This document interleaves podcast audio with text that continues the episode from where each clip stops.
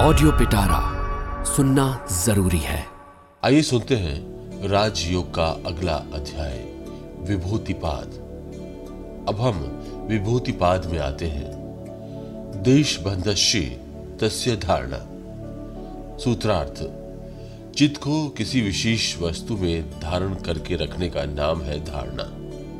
व्याख्या, जब मन शरीर के भीतर या उसके बाहर किसी वस्तु के साथ संलग्न होता है और कुछ समय तक उसी तरह रहता है तो उसको धारणा कहते हैं। तत्र प्रत्यक्षता ध्यानम। वो वस्तु विषय ज्ञान निरंतर एक रूप से प्रवाहित होते रहने पर ध्यान कहलाता है। व्याख्या, मान लो, मन किसी एक विषय को सोचने का प्रयत्न कर रहा है, किसी एक विशेष स्थान में, जैसे मस्तक के ऊपर अथवा हृदय आदि में, अपने को पकड़ रखने का प्रयत्न कर रहा है। यदि मन शरीर के केवल उस अंश के द्वारा संवेदनाओं को ग्रहण करने में समर्थ होता है, शरीर के दूसरे भागों के द्वारा नहीं तो उसका नाम धारणा है। और जब वो अपने को कुछ समय तक उसी अवस्था में रखने में समर्थ होता है तो उसका नाम है ध्यान। तदेवार्थ मात्र निर्भासम स्वरूप शून्यमिव समाधि। सूत्रार्थ, वही ध्यान जब समस्त बाहरी उपाधियों को छोड़कर अर्थ मात्र को ही प्रकाशित करता है, तब उसे समाधि कहते हैं। व्याख्या, जब ध्यान में वस्तु का रूप या बाहरी भाग परित्यक्त हो जाता है, तभी वो समाधि अवस्था आती है। मान लो मैं उस पुस्तक के बारे में ध्यान कर रहा हूँ और सोचो, मैं उसमें चित्त संयम करने में सफल हो गया। तब केवल बिना किसी रूप में प्रकाशित अर्थ नामक अभ्यांतरिक संवेदनाएँ ही मेरे ज्ञान में आने लगती हैं। ध्यान की इस अवस्था को समाधि कहते हैं। त्रमेत्र संयम सूत्रार्थ। इन तीनों का जब एक साथ, अर्थात एक ही वस्तु के संबंध में अभ्यास किया जाता है, तब उसे संयम कहते हैं। व्याख्या, जब कोई व्यक्ति अपने मन को किसी निर्दिष्ट वस्तु की ओर ले जाकर उस वस्तु में कुछ समय तक के लिए धारण कर सकता है और फिर उसके अंतर्भाग को उसके बाहरी आकार से अलग करके बहुत समय तक रख सकता है तभी समझना चाहिए कि संयम हुआ।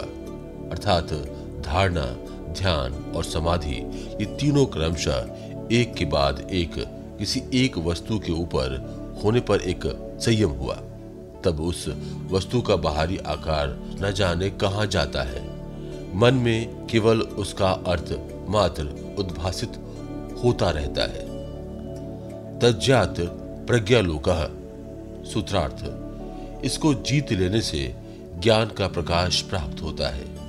व्याख्या, जब कोई मनुष्य इस संयम के साधन में सफल हो जाता है, तब सारी शक्तियाँ उसके हाथ में आ जाती हैं। वो संयम ही योगी के ज्ञान लाभ का प्रधान यंत्र स्वरूप है। ज्ञान के विषय अनंत हैं। वे स्थूल, स्थूलतर और सूक्ष्म, सूक्ष्मतर, सूक्ष्मतम आदि नाना विभागों में विभक्त है। इस संयम का प्रयोग करके स्थूल वस्तु पर रखना चाहिए। और जब स्थूल का ज्ञान प्राप्त होने लगे, तब थोड़ा थोड़ा करके सोपान क्रम के सूक्ष्मतर वस्तु का उसका प्रयोग करना चाहिए। तस्य भूमिषु विनियोग सूत्रार्थ, उस संयम का प्रयोग सोपान क्रम से करना चाहिए। व्याख्या जल्दबाजी मत करना। ये सूत्र इस प्रकार हमें सावधान कर दे रहा है। त्रयम अंतर्गम पूर्वेभ्य सूत्रार्थ। पहले कहे गए साधनों की अपेक्षा ये तीनों साधन अधिक अंतरंग हैं।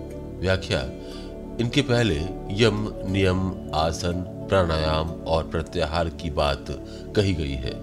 वे धारणा, ध्यान और समाधि की अपेक्षा बहिरंग है। इन धारणा आदि अवस्थाओं को प्राप्त करने पर मनुष्य सर्वज्ञ और सर्वशक्तिमान अवश्य हो सकता है। पर सर्वज्ञता अथवा सर्वशक्तिमत्ता तो मुक्ति नहीं है। केवल इन तीन प्रकार के साधनों द्वारा मन निर्विकल्प अर्थात परिणाम शून्य नहीं हो सकता। इन त्रिविध साधनों का अभ्यास होने पर भी देव धारणा का बीज रह जाता है। जब वो बीज, जैसा कि योगी कहते हैं, भुन दिया जाता है, तभी उसकी पुनः वृक्ष उत्पन्न करने की शक्ति नष्ट हो जाती है। ये सिद्धियाँ उस बीज को भुन नहीं सकती। तदपि बहिरंगम निर्बीजस्य सूत्रार्थ पर वे धारणा आदि तीनों भी निर्बीज समाधि की तुलना में बहिरंग साधन है। व्याख्या, इसी कारण निर्बीज समाधि के साथ तुलना करने पर इनको भी बहिरंग कहना पड़ेगा। संयम लाभ होने पर ही हम वस्तुतः सर्वोच्च समाधि अवस्था की प्राप्ति नहीं कर लेते, वरन एक निम्नतन अवस्था में अवस्थित रहते हैं। उस अवस्था में वो प्रदृश्यमान जगत विद्यमान रहता है और सब सिद्धियाँ भी। व्युत्थाना निरोध संस्कार योर भी भव प्रादुर्भावो निरोध क्षण चित्तान्वयो निरोध परिणाम। सूत्रार्थ, जब व्युत्थान, संस्करण, अर्थात मन की चंचलता की अभिभव, दमन और निरोध संस्कार, अर्थात संयम का आविर्भाव हो जाता है, उस समय चित्त निरोध नामक संस्कार के अनुगत होता है। व्याख्या, इसका तात्पर्य यह है कि समाधि की पहली अवस्था में मन की समस्त वृत्तियाँ निरुद्ध अवश्य होती हैं, किंतु संपूर्ण रूप से नहीं। क्योंकि वैसा होने पर तो किसी प्रकार की वृत्ति ही नहीं रह जाती। मान लो, मन में एक ऐसी वृत्ति उठी है, जो मन को इंद्रिय की ओर ले जा रही है, और योगी उस वृत्ति को संयत करने का प्रयत्न कर रहे हैं। इस अवस्था में उस संयम को भी एक वृत्ति कहना पड़ेगा। एक लहर मानो दूसरी लहर द्वारा रोकी गई है। अतः वो समस्त लहरों की निर्वृत्ति रूप समाधि नहीं है, क्योंकि वो संयम भी एक लहर है। फिर भी जिस अवस्था में मन में तरंग के बाद तरंग उठती रहती है, उसकी अपेक्षा निरंतर समाधि उस उच्चतर समाधि के अधिक समीपवर्ती है। तस्य प्रशांत वाहिता संस्कारात, सूत्रार्थ अभ्यास के द्वारा इसका प्रवाह स्थिर होता है।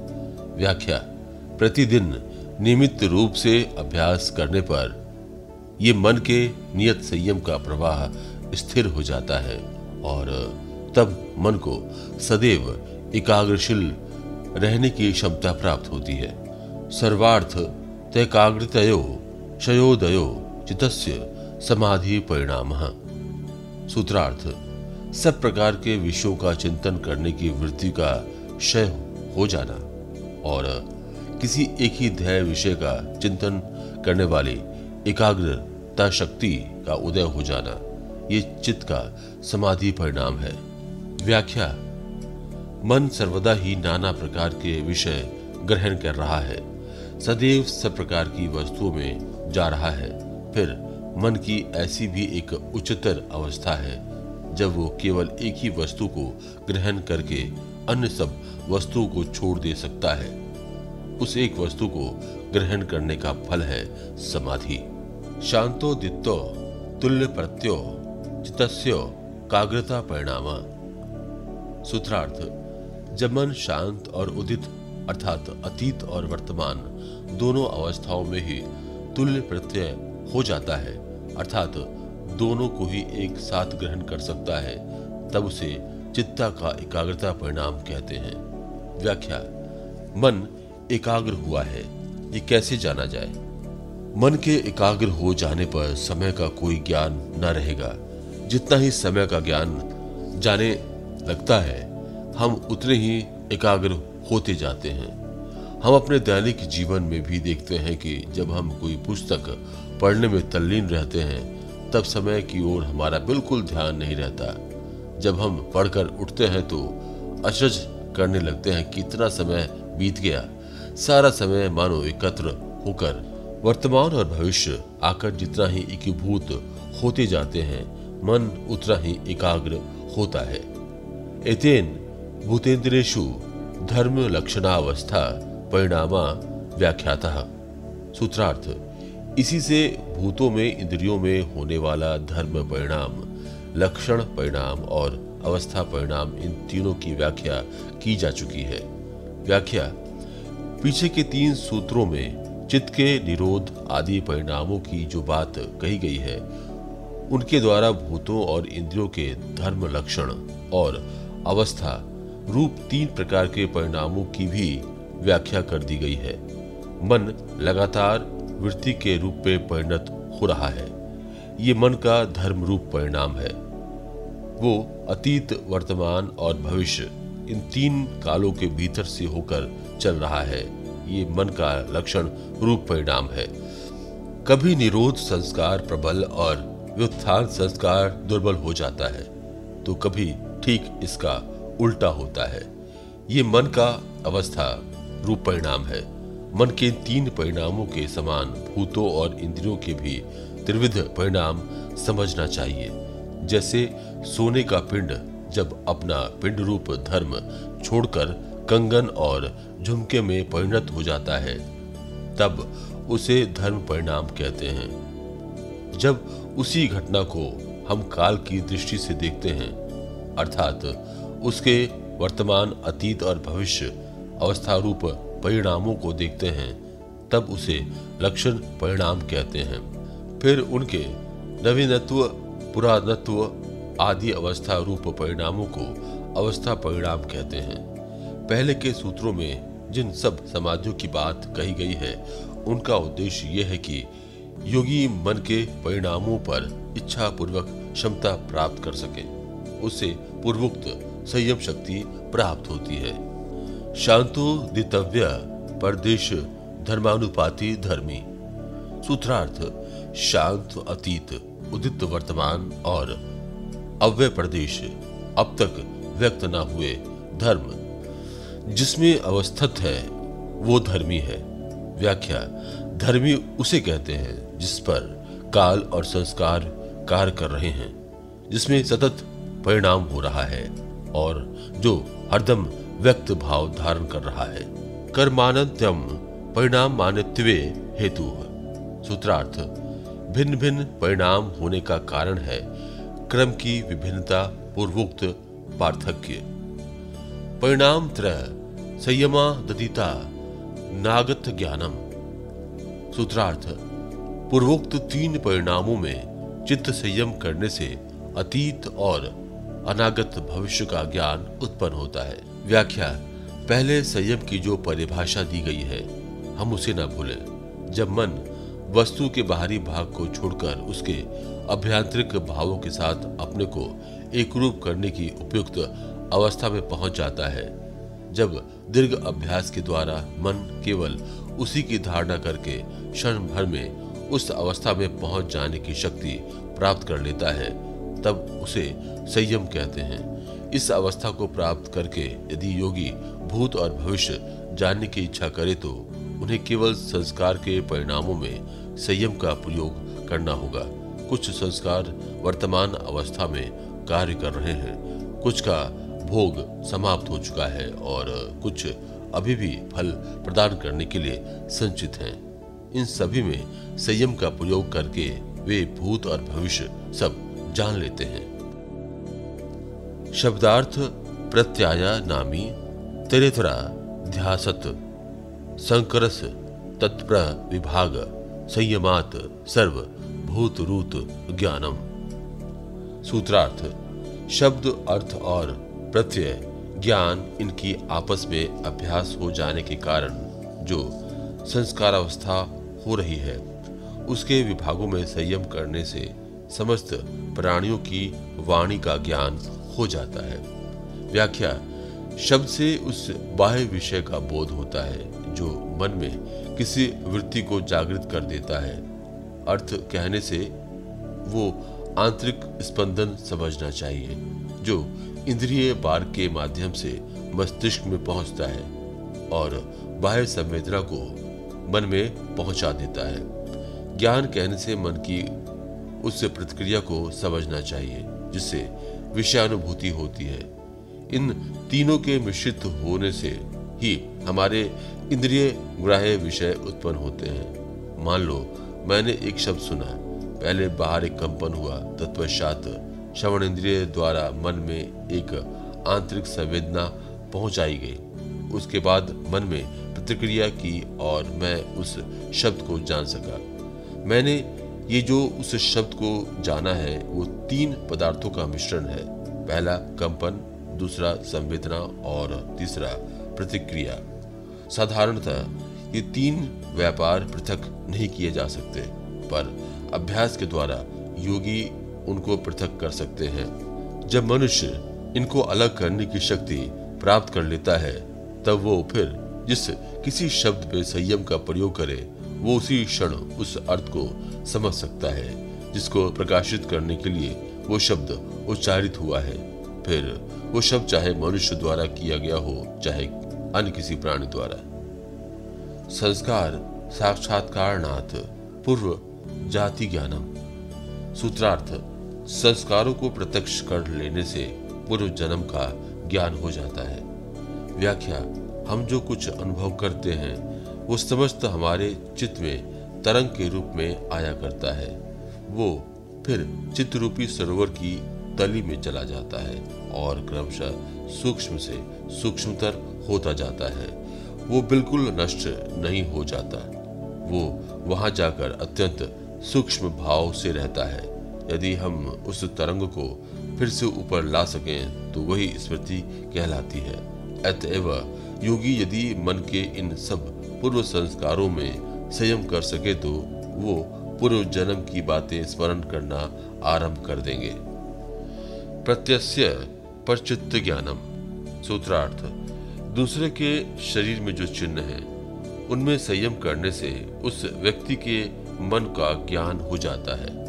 व्याख्या, प्रत्येक व्यक्ति के शरीर में कुछ विशिष्ट चिन्ह रहते हैं, जिनके द्वारा उसको दूसरे व्यक्तियों से पृथक करके पहचाना जाता है। जब योगी किसी मनुष्य के इन विशेष चिन्हों से संयम करते हैं, तब वे उस मनुष्य के मन का स्वभाव जान लेते हैं। न च तथ्य सालंबन तस्य विषय भूतत्वा। सूत्रार्थ, किंतु उस चित्त का अवलंबन क्या है? क्या वे नहीं जान सकते? क्योंकि वो उनके संयम का विषय नहीं है। व्याख्या ऊपर के सूत्र में शरीर के चिन्हों में संयम की बात कही गई है। उसके द्वारा उस व्यक्ति के मन में उस समय क्या चल रहा है, ये नहीं जाना जा सकता। उसको जानने के लिए दो बार संयम करने की आवश्यकता होगी। पहले शरीर के लक्षणों में और उसके बाद मन में। तब योगी उस व्यक्ति के मन के समस्त भाव जान सकेंगे। कार्य रूप संयम आता तद ग्रह शक्ति स्तंभे चक्षु प्रकाशा संयोगे अंतर्ध्यानम। सूत्रार्थ शरीर के रूप में संयम कर लेने से जब उस रूप को अनुभव करने की शक्ति रोक ली जाती है, तब आँख की प्रकाश शक्ति के साथ उसका संयोग न रहने के कारण योगी अंतर ध्यान हो जाते हैं।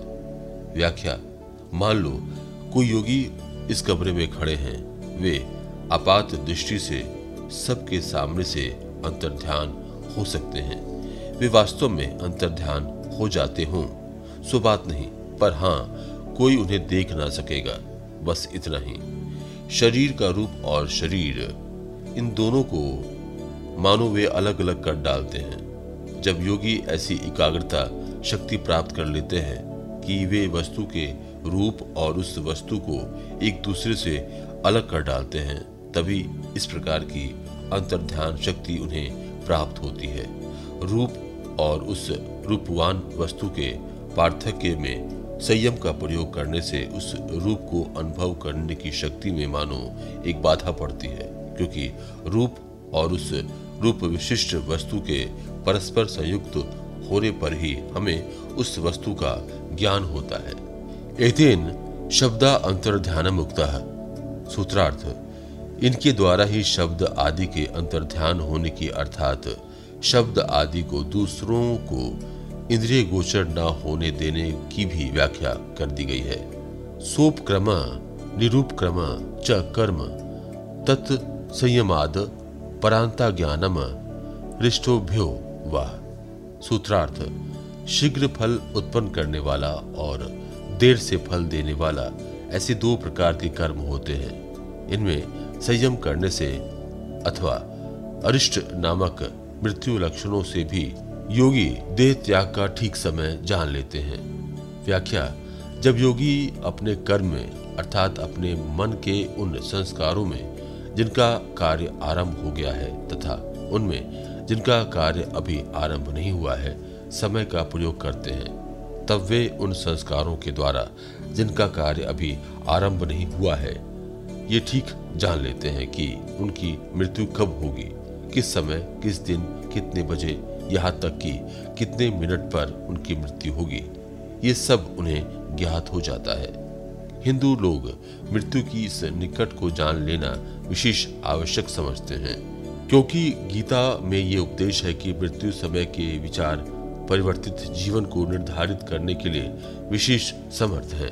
मैत्यादिशु बलानी, सूत्रार्थ। मैत्री आदि गुणों में संयम करने से वे सब गुण अत्यंत प्रबल भाव धारण करते हैं। बलेशु, हस्ती बलादिनी, सूत्रार्थ, हाथी आदि प्राणियों के बल में संयम का प्रयोग करने से योगी के शरीर में उन उन प्राणियों के सदृश बल आ जाता है। व्याख्या, जब योगी ये संयम शक्ति प्राप्त कर लेते हैं, तब यदि वे बल की इच्छा करें तो हाथी के बल में संयम का प्रयोग करके वे हाथी के समान बल प्राप्त कर लेते हैं। प्रत्येक मनुष्य में अनंत शक्ति निहित है। यदि वो उपाय जानता हो तो वो उस शक्ति का इच्छानुसार व्यवहार कर सकता है। योगी ने उसे प्राप्त करने की विद्या खोज निकाली है। प्रवृत्तिया लोक न्यासातः सूक्ष्म विवाहित विप्रकृष्ट ज्ञानम। सूत्रार्थ महाज्योति में संयम करने से सूक्ष्म, व्यवधान युक्त और दूरवर्ती वस्तुओं का ज्ञान हो जाता है। व्याख्या, हृदय में जो महाज्योति है, उसमें संयम करने से योगी अत्यंत दूरवर्ती वस्तु को भी देख सकते हैं। यदि कोई वस्तु पहाड़ के अंतराल में रहे तो उसे भी वे देख लेते हैं और अत्यंत सूक्ष्म वस्तुओं का भी उन्हें ज्ञान हो जाता है। भुवन ज्ञानम सूर्य संयमात। सूत्रार्थ, सूर्य में संयम करने से संपूर्ण जगत का ज्ञान हो जाता है। चंद्रे तारा व्यू ज्ञानम सूत्रार्थ, चंद्रमा में संयम करने से तारा समूह का ज्ञान हो जाता है। ध्रुवे तदगति ज्ञानम सूत्रार्थ, ध्रुव तारे में संयम करने से ताराओं की गति का ज्ञान हो जाता है। नाभि चक्रे कार्य व्यूज्ञानम सूत्रार्थ, नाभि चक्र में संयम करने से शरीर की बनावट का ज्ञान हो जाता है। कंठ कूपे शुप्ति पास निर्वृत्त। सूत्रार्थ कंठ कूप में संयम करने से भूख और प्यास की निवृत्ति हो जाती है। व्याख्या, अत्यंत भूखा मनुष्य यदि कंठ नली में चित्ता का संयम कर सके तो उसकी भूख शांत हो जाती है।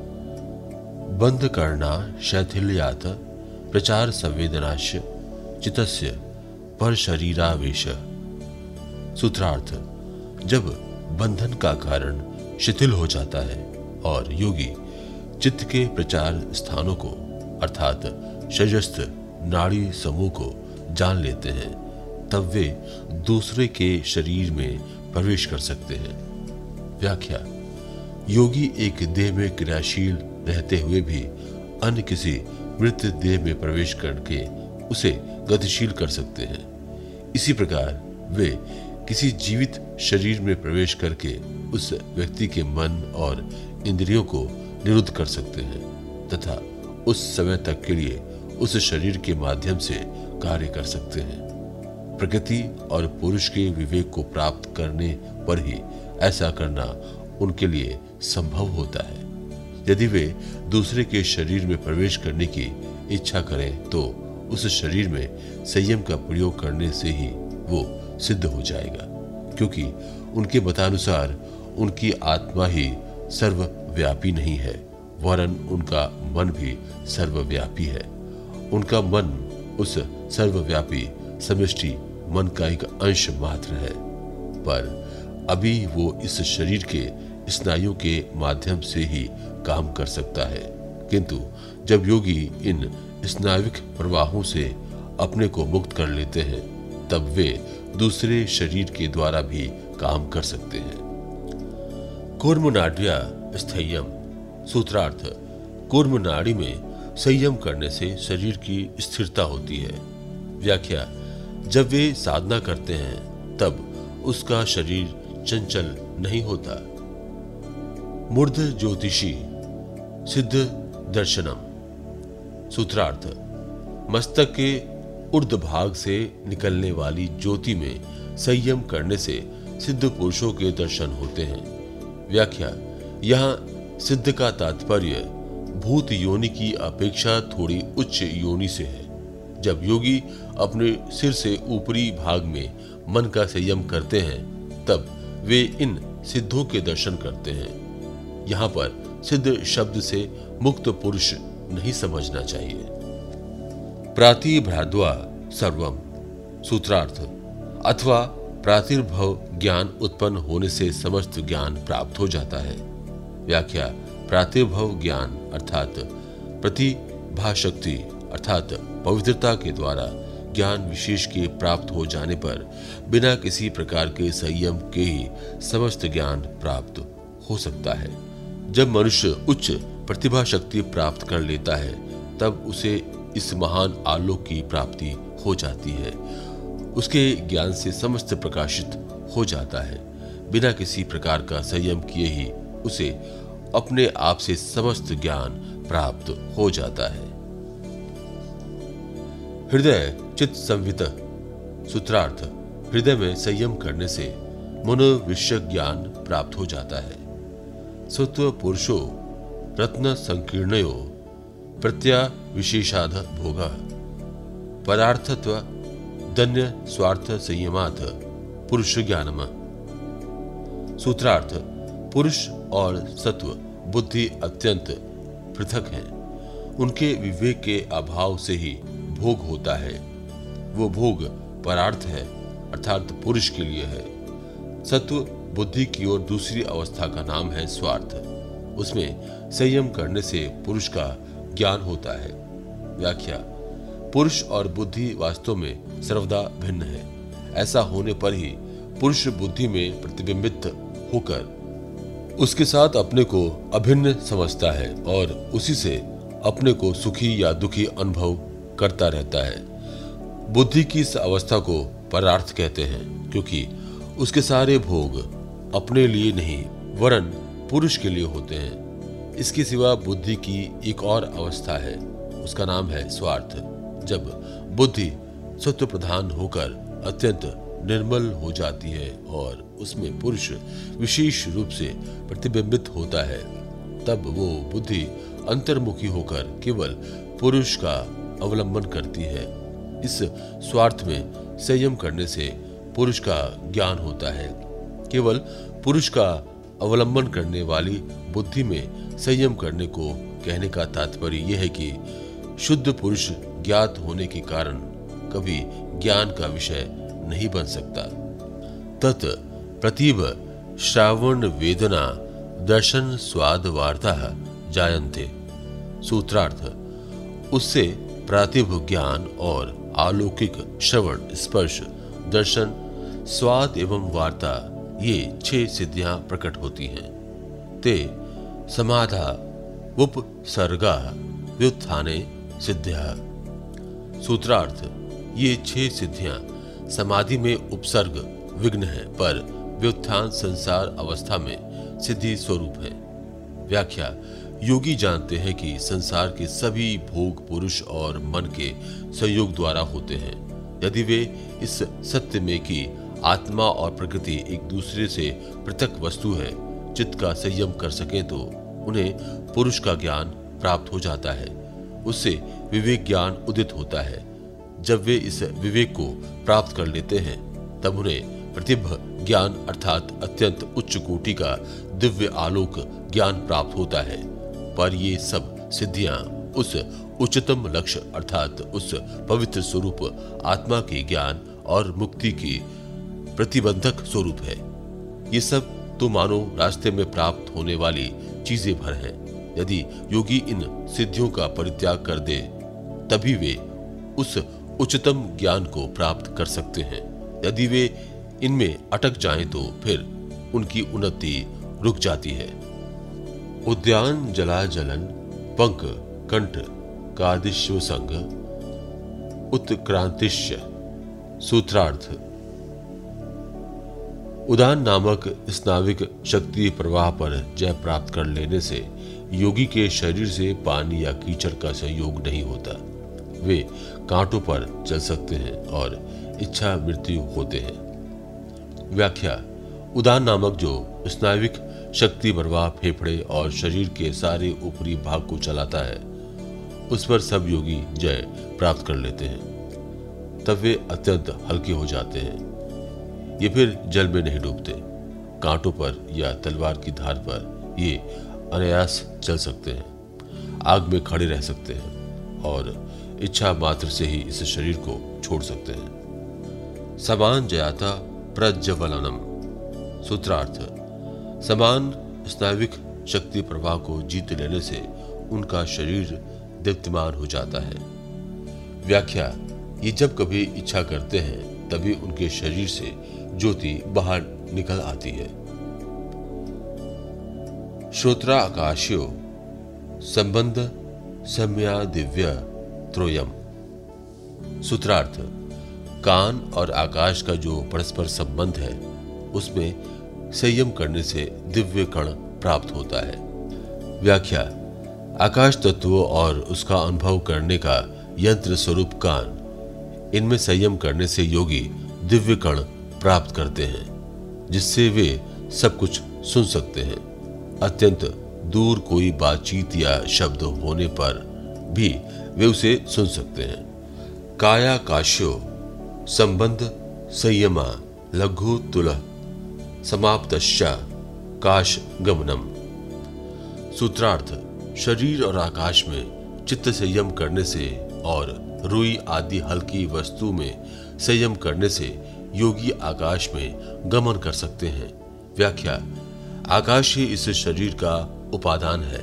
आकाश ने ही एक प्रकार से विकृत होकर इस शरीर का रूप धारण किया है। यदि योगी शरीर के उपादान भूत उस आकाश धातु में संयम का प्रयोग करे तो वे आकाश के समान हल्के हो जाते हैं और जहाँ इच्छा हो, वायु में से होकर जा सकते हैं। ऐसा ही दूसरी बातों के संबंध में भी है। बहिर्कल्पिता वृत्ति महाविदेहा तथा प्रकाश वर्णशय सूत्रार्थ, शरीर के बाहर मन की जो यथार्थ वृत्ति या धारणा है, उसका नाम है महाविदेहा। उसमें संयम का प्रयोग करने से आकाश का जो आवरण है, वो नष्ट हो जाता है। व्याख्या अज्ञानवश मन सोचता है कि वो इस देह में से कार्य कर रहा है। यदि मन सर्वव्यापी हो तो हम केवल एक ही प्रकार के स्नायुओं द्वारा क्यों आबद्ध रहेंगे? इस अहम को एक ही शरीर में सीमाबद्ध करके क्यों रखेंगे? ऐसा करने का तो कोई कारण नहीं दिखता। योगी अपने इस अहम भाव को जहाँ कहीं इच्छा हो, वहीं अनुभव करना चाहते हैं। अहम भाव के चले जाने पर इस देह में जो मानसिक तरंग उठती है, उसे अकल्पिता या महाविदेहा वृत्ति कहते हैं। जब योगी उसमें संयम करने में सफल होते हैं, तब प्रकाश के सारे आवरण नष्ट हो जाते हैं और समस्त अंधकार एवं अज्ञान नष्ट हो जाने के कारण सब कुछ उन्हें चैतन्यमय प्रतीत होता है। स्थूल स्वरूप सूक्ष्म मानव यार्थवत्य संयमाद भूत जया सूत्रार्थ, भूतों की स्थूल स्वरूप, सूक्ष्म, अन्वय और अर्थ तत्व इन पाँच प्रकार की अवस्थाओं में संयम करने से पाँचों भूतों पर विजय प्राप्त हो जाती है। व्याख्या, योगी समस्त भूतों में संयम करते हैं। पहले स्थूल भूतों में और फिर उसके बाद उनकी अन्य सूक्ष्म अवस्थाओं में। बौद्धों के एक संप्रदाय में ये संयम विशेष रूप से प्रचलित है। वे मिट्टी का एक लोंदा लेकर उसमें संयम का प्रयोग करते हैं। फिर क्रमशः वो जिन सूक्ष्म भूतों से निर्मित हुआ है, उन्हें देखना शुरू करते हैं। जब वे उसकी समस्त सूक्ष्म अवस्थाओं के बारे में जान लेते हैं, तब वे उस भूत पर विजय प्राप्त कर लेते हैं। ऐसा ही अन्य सब भूतों के बारे में भी समझना चाहिए। योगी उन सभी पर जय प्राप्त कर सकते हैं। ततो अणि मादी प्रादुर्भाव कायम संपद मान विघातस्य सूत्रार्थ, उसमें अणिमा आदि सिद्धियों का आविर्भाव होता है। काय संपत की प्राप्ति होती है और सारे शारीरिक धर्मों में बाधा नहीं होती। व्याख्या, इसका तात्पर्य यह है कि योगी अष्ट सिद्धियों की प्राप्ति कर लेते हैं। वे अपने को इच्छानुसार परमाणु के समान छोटा या पर्वत के समान बड़ा कर सकते हैं। वे अपने को पृथ्वी के समान, भारी और वायु के समान हल्का कर सकते हैं। वे जहाँ चाहे वहाँ जा सकते हैं। जिस पर चाहे प्रभुत्व कर सकते हैं। जिस पर चाहे विजय प्राप्त कर सकते हैं। सिंह उनके पैरों के पास मेमने के समान शांत भाव से बैठा रहेगा। और वे जो भी चाहें, उनकी समस्त कामनाएँ पूर्ण होगी। रूप लावण्य बल, व्रज सहम हनंतवानी काय संपदा। सूत्रार्थ रूप लावण्य बल और व्रज के समान दृढ़ता, ये काय संपत है? व्याख्या, तब शरीर अविनाशी हो जाता है। कोई भी वस्तु उसे किसी प्रकार का नुकसान नहीं पहुँचा सकती। यदि योगी स्वयं इच्छा न करे तो दुनिया की कोई भी ताकत उनके शरीर का नाश नहीं कर सकती। काल दंड को भग्न करके वे इस जगत में शरीर लेकर वास करते हैं। वेदों में कहा गया है कि ऐसे व्यक्ति को बीमारी, मृत्यु या अन्य कोई कलेश नहीं होता। ग्रहण स्वरूपा, अस्मितान्वय, यार्थ, वत्य, संयम आदि, इंद्रिय जय। सूत्रार्थ इंद्रियों की बाह्य पदार्थ की ओर गति, उससे उत्पन्न ज्ञान, इस ज्ञान से विकसित अहम, प्रत्यय, इंद्रियों के त्रिगुणात्मक और उनके भोगादत्व इन पाँचों में संयम करने से इंद्रियों पर विजय प्राप्त हो जाती है।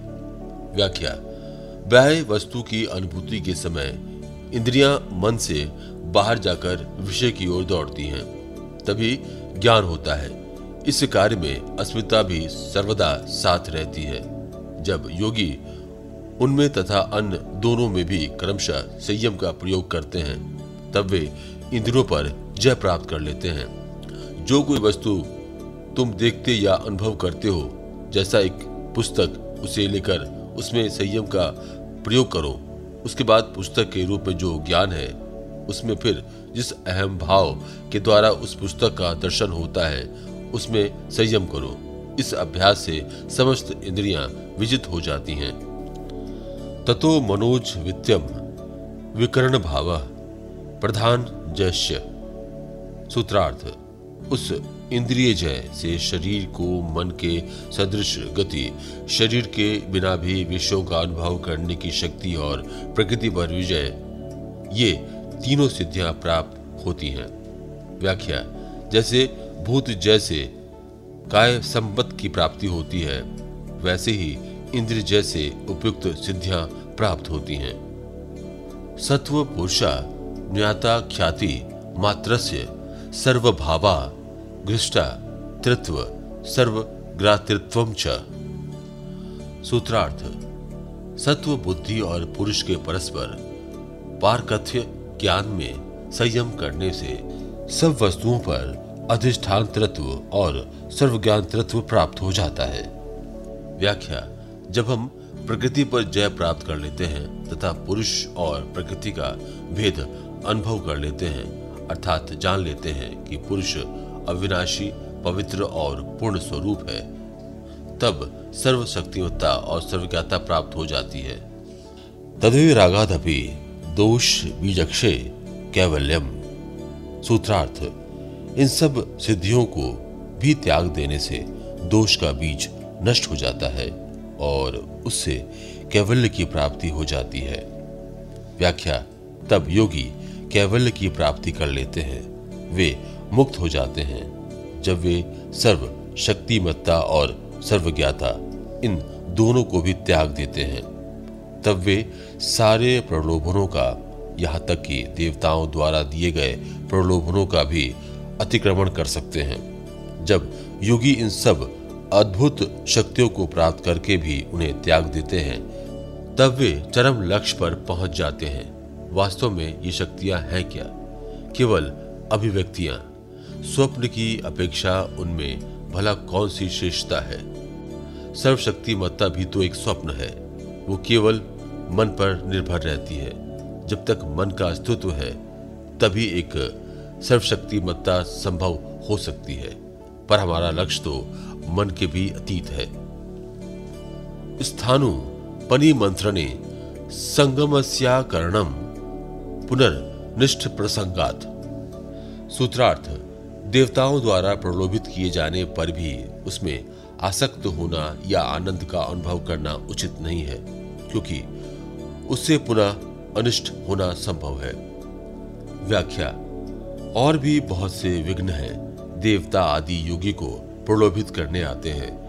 वे नहीं चाहते कि कोई पूर्ण रूप से मुक्त हो। हम लोग जैसा ईर्ष्या परायण हैं, वे भी वैसे ही हैं। वरन कभी कभी तो वे इस बात में हम लोगों से भी आगे बढ़ जाते हैं। वे डरते हैं कि कहीं वे अपने पद को न खो बैठे। जो योगी पूर्ण सिद्ध नहीं होते, वे शरीर त्यागने के बाद देवता बन जाते हैं। वे सीधे रास्ते को छोड़कर, मानो, बगल के एक रास्ते से चले जाते हैं और इन सब शक्तियों को प्राप्त करते हैं। उनको फिर से जन्म लेना पड़ता है, पर जो इतने शक्ति संपन्न हैं, वे इन प्रलोभनों का, उन पर कोई प्रभाव नहीं पड़ता। वे सीधे उस लक्ष्य स्थल पर पहुँच जाते हैं और मुक्त हो जाते हैं। शन तत्क्रम्यो संयमा दिव्यवेकजम ज्ञानम। सूत्रार्थ क्षण और उसके क्रम में समय करने से विवेक जनित ज्ञान उत्पन्न होता है। व्याख्या, देवता, स्वर्ग और शक्तियों से बचने का फिर उपाय क्या है? उपाय है विवेक। सत सत विचार। इस विवेक ज्ञान को दृढ़ करने के उद्देश्य से ही इस संयम का उपदेश दिया गया है। क्षण का अर्थ है काल का सूक्ष्मतम अंश। एक क्षण पहले जो क्षण बीत चुका है, उसके बाद जो क्षण प्रकट होगा, इस लगातार सिलसिले को क्रम कहते हैं। अतः उपयुक्त विवेक जनित ज्ञान को दृढ़ करने के लिए क्षण और उसके क्रम में संयम करना होगा। जाति लक्षण देशे रण्यता अनवछेदा तुल्य युस्तता प्रतिपति।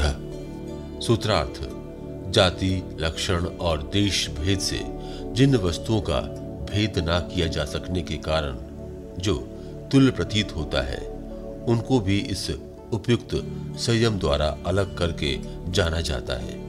व्याख्या, हम जो दुख भोगते हैं, वो अज्ञान से, सत्य और असत्य के अविवेक से उत्पन्न होता है। हम सभी बुरे को भला समझते हैं और स्वप्न को वास्तविक। एकमात्र आत्मा ही सत्य है, पर हम ये भूल गए हैं। शरीर एक मिथ्या स्वप्न मात्र है, पर हम सोचते हैं कि हम शरीर हैं। ये अविवेक ही दुख का कारण है, और ये अविवेक अविद्या से उत्पन्न होता है। विवेक के उदय के साथ ही बल भी आता है, और तभी हम इस शरीर, स्वर्ग तथा देवता आदि की कल्पनाओं को त्यागने में समर्थ होते हैं। जाति लक्षण और स्थान के द्वारा हम वस्तुओं को अलग करते हैं। उदाहरणार्थ, एक गाय की बात ले लो। गाय या कुत्ते में जो भेद है, वो जातिगत है और दो गायों में परस्पर भेद हम कैसे करते हैं? लक्षण के द्वारा। फिर, दो वस्तुएँ सर्वदा समान होने पर हम स्थानगत भेद के द्वारा उन्हें अलग कर सकते हैं। किंतु जब वस्तुएँ ऐसी मिली हुई रहती हैं कि अलग करने के ये सब विभिन्न उपाय बिल्कुल काम में नहीं आते, तब उपयुक्त साधन प्रणाली के अभ्यास से, लब्ध विवेक के बल से हम उन्हें पृथक कर सकते हैं। योगियों का उच्चतम दर्शन इस सत्य पर आधारित है कि पुरुष शुद्ध स्वभाव एवं नित्य पूर्ण स्वरूप है और संसार में वही एकमात्र अयोगिक वस्तु है। शरीर और मन जो योगिक वस्तुएँ हैं, फिर भी हम सदैव अपने आप को उनके साथ मिला दे रहे हैं। सबसे बड़ी गलती यही है कि ये पार्थक्य ज्ञान नष्ट हो गया है। जब ये विवेक शक्ति प्राप्त होती है, तब मनुष्य देख पाता है कि जगत की सारी वस्तुएँ वे फिर बहिर्जगत की ही क्यों न हो? अंतर जगत की यौगिक पदार्थ हैं अथवा वे पुरुष नहीं हो सकती। तारकम सर्वविश्यम सर्वदा विश्यम क्रमम, चेति विवेकजम ज्ञानम। सूत्रार्थ, जो विवेक ज्ञान समस्त वस्तुओं को तथा वस्तुओं की सब प्रकार की अवस्थाओं को एक साथ ग्रहण कर सकता है, उसे तारक ज्ञान कहते हैं। व्याख्या, इस ज्ञान का नाम तारक इसलिए है कि ये योगी का जन्म मृत्यु के सागर से तारण करता है। सारी प्रकृति की सूक्ष्म और स्थूल सर्वविध अवस्थाएँ इस ज्ञान की ग्राहे हैं। इस ज्ञान में किसी प्रकार का क्रम नहीं है। ये सारी वस्तुओं को क्षण भर में एक साथ ग्रहण कर लेता है। सत्व पुरुषोयो शुद्धि साम्यो, कैवल्य बीति। सूत्रार्थ, जब सत्व, बुद्धि और पुरुष इन दोनों की समान भाव से शुद्धि हो जाती है, तब कैवल्य की प्राप्ति होती है। व्याख्या, कैवल्य ही हमारा लक्ष्य है। इस लक्ष्य स्थल पर पहुँचने पर आत्मा जान लेती है कि वो सर्वदा ही अकेली थी। उसे सुखी करने के लिए अन्य किसी की भी आवश्यकता न थी। जब तक अपने को सुखी करने के लिए हमें अन्य किसी की आवश्यकता होती है, तब तक हम गुलाम हैं। जब पुरुष जान लेता है कि वो मुक्त स्वभाव है और उसको पूर्ण करने के लिए अन्य किसी की भी ज़रूरत नहीं। जब वो ये जान लेता है कि ये प्रकृति क्षणिक है, इसकी कोई आवश्यकता नहीं। तभी मुक्ति की प्राप्ति होती है, तभी वो कैवल्य प्राप्त होता है। जब आत्मा जान लेती है कि जगत के छोटे से छोटे परमाणु से लेकर देवता तक किसी पर उसके निर्भर रहने की आवश्यकता नहीं है, तब आत्मा की इस अवस्था को कैवल्य और पूर्णता कहते हैं। जब शक्ति और अशुद्धि दोनों से मिला हुआ सत्व अर्थात बुद्धि पुरुष के समान शुद्ध हो जाती है, तब ये कैवल्य प्राप्त हो जाता है। तब वो बुद्धि केवल निर्गुण पवित्र स्वरूप पुरुष को प्रतिबिंबित करती है। इसी के साथ यह अध्याय समाप्त होता है। ऐसी ही इंटरेस्टिंग किताबें कुछ बेहतरीन आवाजों में। सुनिए सिर्फ़ ऑडियो पिटारा पर। ऑडियो पिटारा सुनना ज़रूरी है।